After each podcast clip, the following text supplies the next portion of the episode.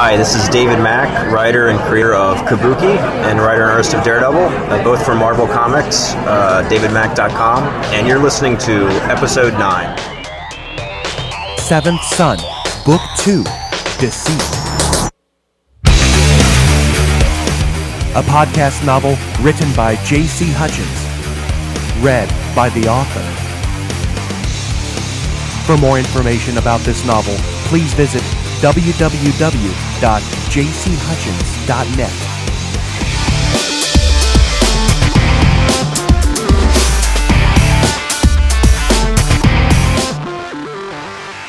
Hey, this is Twig, And I'm Tasha. and we're the hosts of AudioPandemicShow.com. Like we do in our show, we thought it'd be cool to start off here with a little toast. So grab your favorite beverage and join us for a drink. All right, so I got a cool quote here to toast to. It's from Fran Lebowitz, who says, The best fame is a writer's fame. It's enough to get a table at a good restaurant, but not enough to get you interrupted while you eat. Cheers. All right, shall we move on to what we're actually supposed to be doing here? I think we probably should. All right, uh, let's get right into it. The story so far. In the last chapter, the fallout from John Alpha's takeover of the Seventh Son facility and the launch of the hijacked Russian nukes continued. Kilroy 2.0, Father Thomas and Dr. Mike were locked inside the darkened common room. Although he had saved one PC from Alpha's hack, nearly all of Kilroy's life work, his countless notes, conspiracy theories, and websites were destroyed in the attack. Kilroy later explained that he had not only shielded his last PC from the hack, but had also severed the common room from the ops surveillance system. Safe from Alpha's scrutiny, the clones went online and discovered the target of the Russian missiles Saudi Arabia. Meanwhile, John, Jack, General Hill, and Dr. Kleinman pried open the doors of the express elevator and found themselves in the proto womb level, where the very first Seventh Son cloning experiments took place. This level had apparently not been used for 20 years. As the chapter came to a close, Kleinman and Jack argued about the applications of human cloning technology, but Hill cut them short. He had found the telltale signs of squatters. It was clear that someone had been down here recently.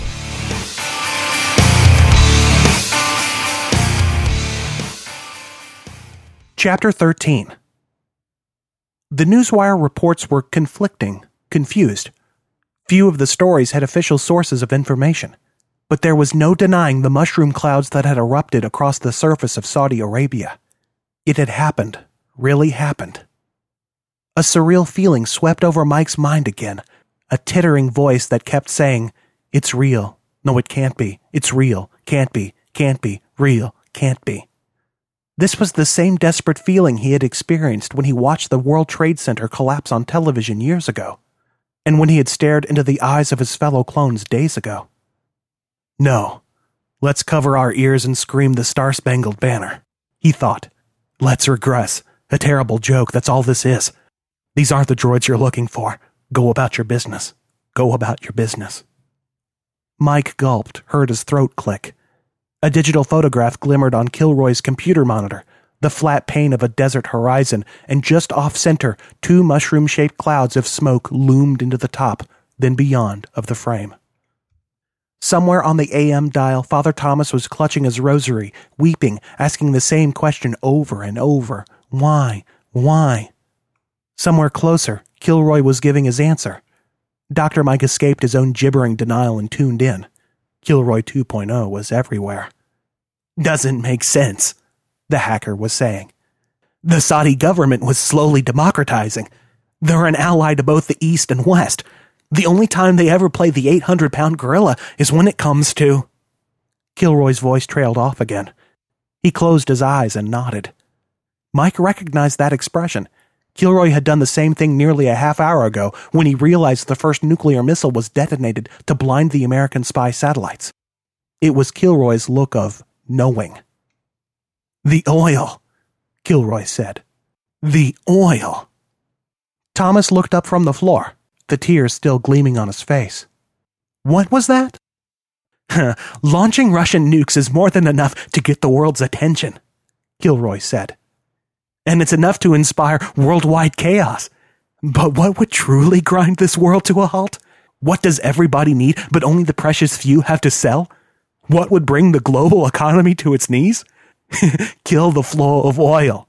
It isn't the stuff in Fort Knox that makes the world go round. It's the black gold, and John Alpha has just annihilated the world's largest supply. And the people living there, Thomas said. What was he thinking? Probably that you can't make an omelet without breaking a few eggs, Mike said. The sick fuck. Kilroy pointed to his monitor. He had accessed a website with up to the minute trading activity from the world stock exchanges. Nearly all were closed now due to the emergency, but the trading during those minutes before the closing had told the same story. The jagged up down graph of activity had plummeted south like a roller coaster. Sell, sell, sell. Alpha attacked with fire. The economic world responded with ice. A global depression was unfolding before them. Saudi Arabia is the number one oil producing nation, Kilroy said, typing on his keyboard. I bet Alpha targeted oil fields and refineries. They're owned by the state. What's the name of their company? Anybody? Thomas and Mike said they didn't know.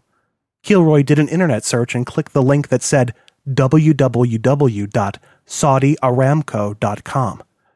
An error message flashed across the screen. The website was currently unavailable. It would probably stay that way for a long, long time. He nuked the oil fields. He really did it. Look, Thomas said, pointing to the Newswire webpage. A new headline had appeared on the screen Russian leadership authorized attack. Kilroy piloted his mouse to the link and clicked it. More terse, hyperbolic prose, but this story had a quote.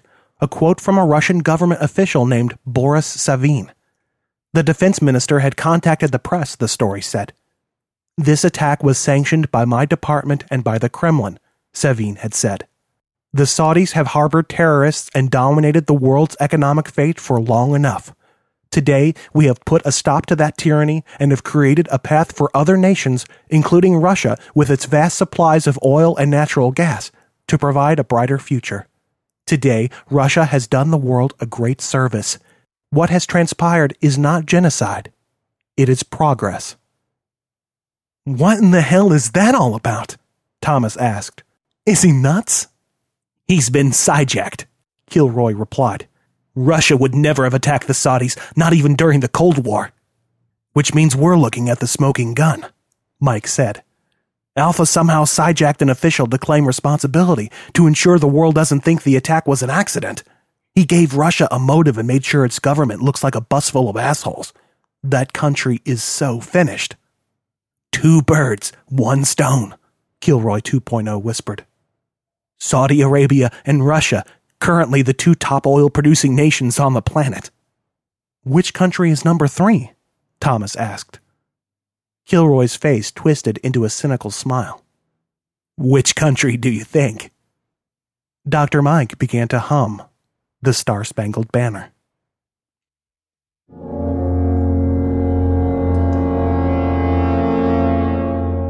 General Hill eyed the crumpled remains of the snack wrappers and soda cans. One of the chip bag wrappers screamed propaganda for a 2003 family movie. The labels on the soda cans featured coupons to Six Flags America, which had expired in 2003.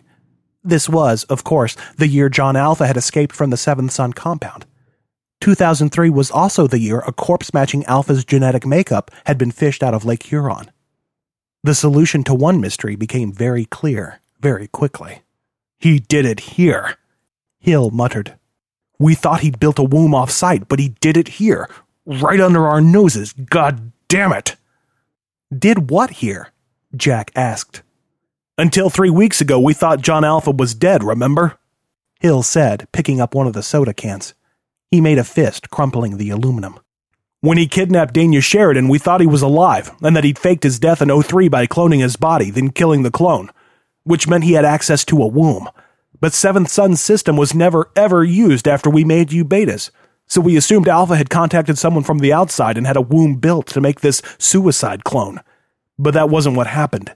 He did it here. You're telling me that in the past three weeks you never considered this place? I did, then discarded it, Hill replied, dropping the crushed can. Alpha was never told about the proto womb as far as we knew. He never had access.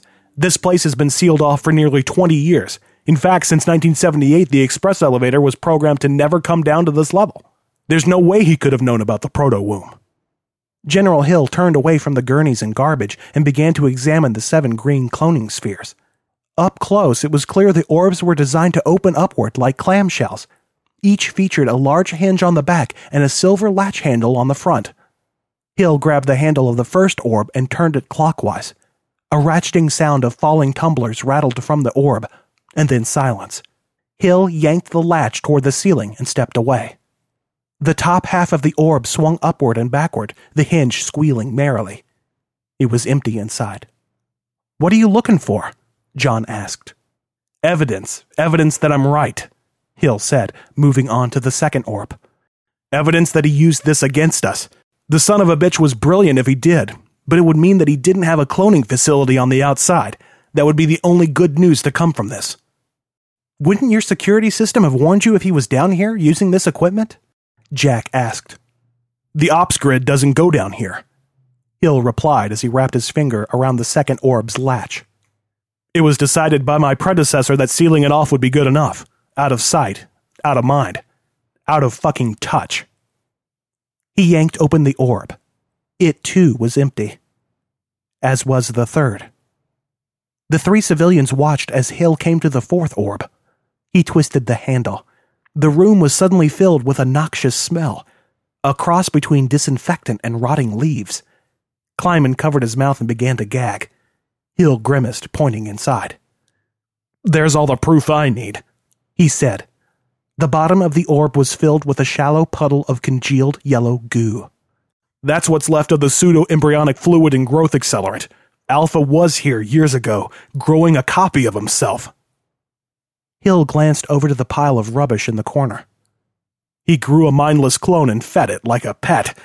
He must have snuck it out with him when he escaped.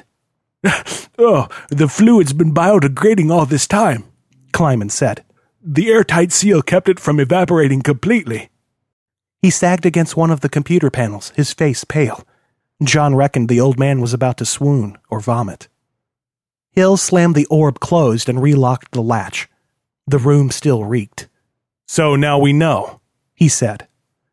The man planned ahead, no doubt, John observed. Jack snapped his fingers. But what if a part of his plan from the very beginning was to kill himself again? A double suicide. I'm talking about the John Alpha who died in West Hollywood last night. What if dying there was always a part of the plan? Do you see what I'm getting at? If dying twice was incorporated into his scheme all along, then he could have cloned more than one of himself here, Hill said, nodding. The John Alpha who died last night could have been a clone too. The bona fide could still be alive after all. Let's check. Hill twisted the latch on the fifth orb and opened it. Another blast of the rotting smell filled the room. This cloning sphere had also been used. The pus colored goo glimmered in the spotlight shining from the ceiling. Shit! He closed the orb. Jack, you're right. Two mindless clones. Now John stepped toward General Hill, shaking his head. One mindless clone I can believe. But two? I don't know, man. I can't imagine trying to lug two brain dead versions of yourself out of a place like this, especially if you didn't want to get caught. It'd be too much of a liability, like babysitting two groaning Frankensteins.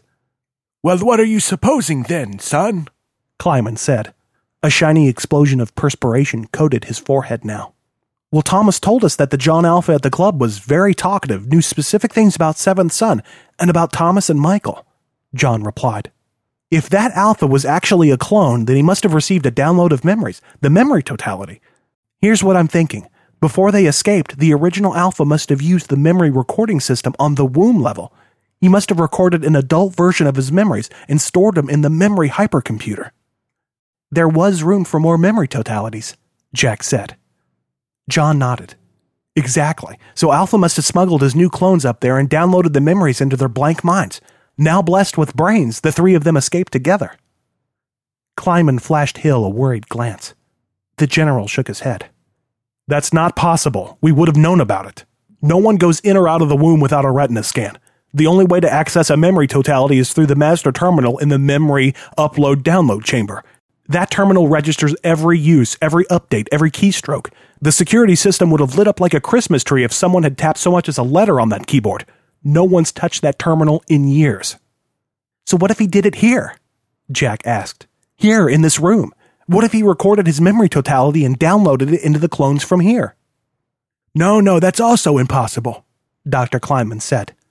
Some color had returned to his haggard face. The proto-womb system was never connected to the memory hypercomputer. In fact, all memory experiments were conducted nearly a decade after we closed shop down here. John shook his head again. But what Jack says makes sense. If upstairs was surveillance central, then this would be the perfect place to circumvent the process, a one stop shop. If he could splice a connection from the hypercomputer and route it down here, he could upload and download with impunity. The master terminal would never be touched, no activity would ever be logged. It's like Kilroy and his backdoor hacking. Okay, so where's this connection to the hypercomputer? Hill asked, crossing his arms. I don't see any cables hanging from the ceiling, no jackhammer tunnels. The general waved a hand toward the two orbs he had just opened. That is evidence. The slop in those spheres. Where's yours? Jack wandered over to the pile of garbage and eyed the gurneys. Two beds, two alpha clones, he murmured. He pushed the upright gurney away from its cockeyed position in the corner, wincing as its large wheels creaked in protest. He then squatted down and tugged the overturned gurney away from the wall. Holy smokes, he said. The fallen gurney had been placed over a large open ventilation duct. Resting inside the three foot square hole was the coiled end of a thick electrical cable. A smashed, jerry rigged personal computer lay next to it. The cable snaked down the tunnel into the darkness. Jack picked up the cable and eyed its endpoint. Six smaller wires snaked out from the black rubber insulation. At the end of each wire was an electrode. In addition, three thicker wires ran from the master cable to the bent and broken PC. There's your back door, John said. He snuck a connection through the ventilation shafts. My God, how many copies did he make? Kleinman asked, turning to General Hill. This is unbelievable! Hill cried. He stalked to the next orb and grabbed its latch.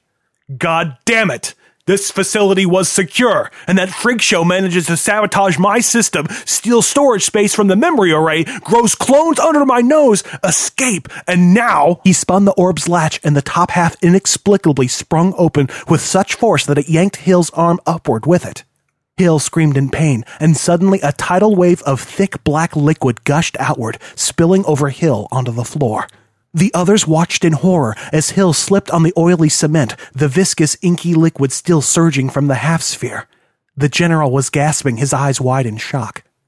And then the smell hit them, an unbearable assault of spoiled meat, bog water, and excrement.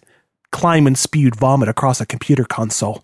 Jack leaped backward, his legs banged against the overturned gurney. He fell on his ass, his back bouncing against the wall.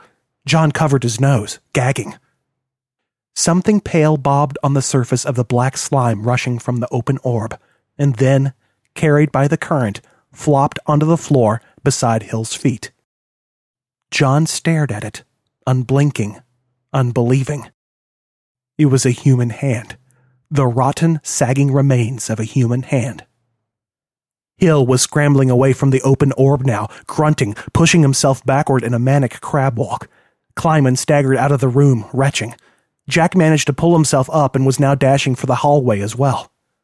John kept staring, petrified. The withered hand lay in the black ooze like a beached fish. A yellow bone poked through the tip of its wrinkled pinky finger. Peekaboo, I see you. Something else was rising to the lightless surface in the orb now. John still couldn't blink, didn't move. The others were screaming for him to get out of the room. He stared down into the darkness of the container, knowing what it was before it emerged, knowing what he'd see before it slowly bobbed and broke the surface. It was a face, tattered from decomposition, lips long gone, brown teeth gritting at the spotlight above. Wisps of hair danced around it in the liquid, a soulless brown halo. It was John's face. He ran from the room, screaming.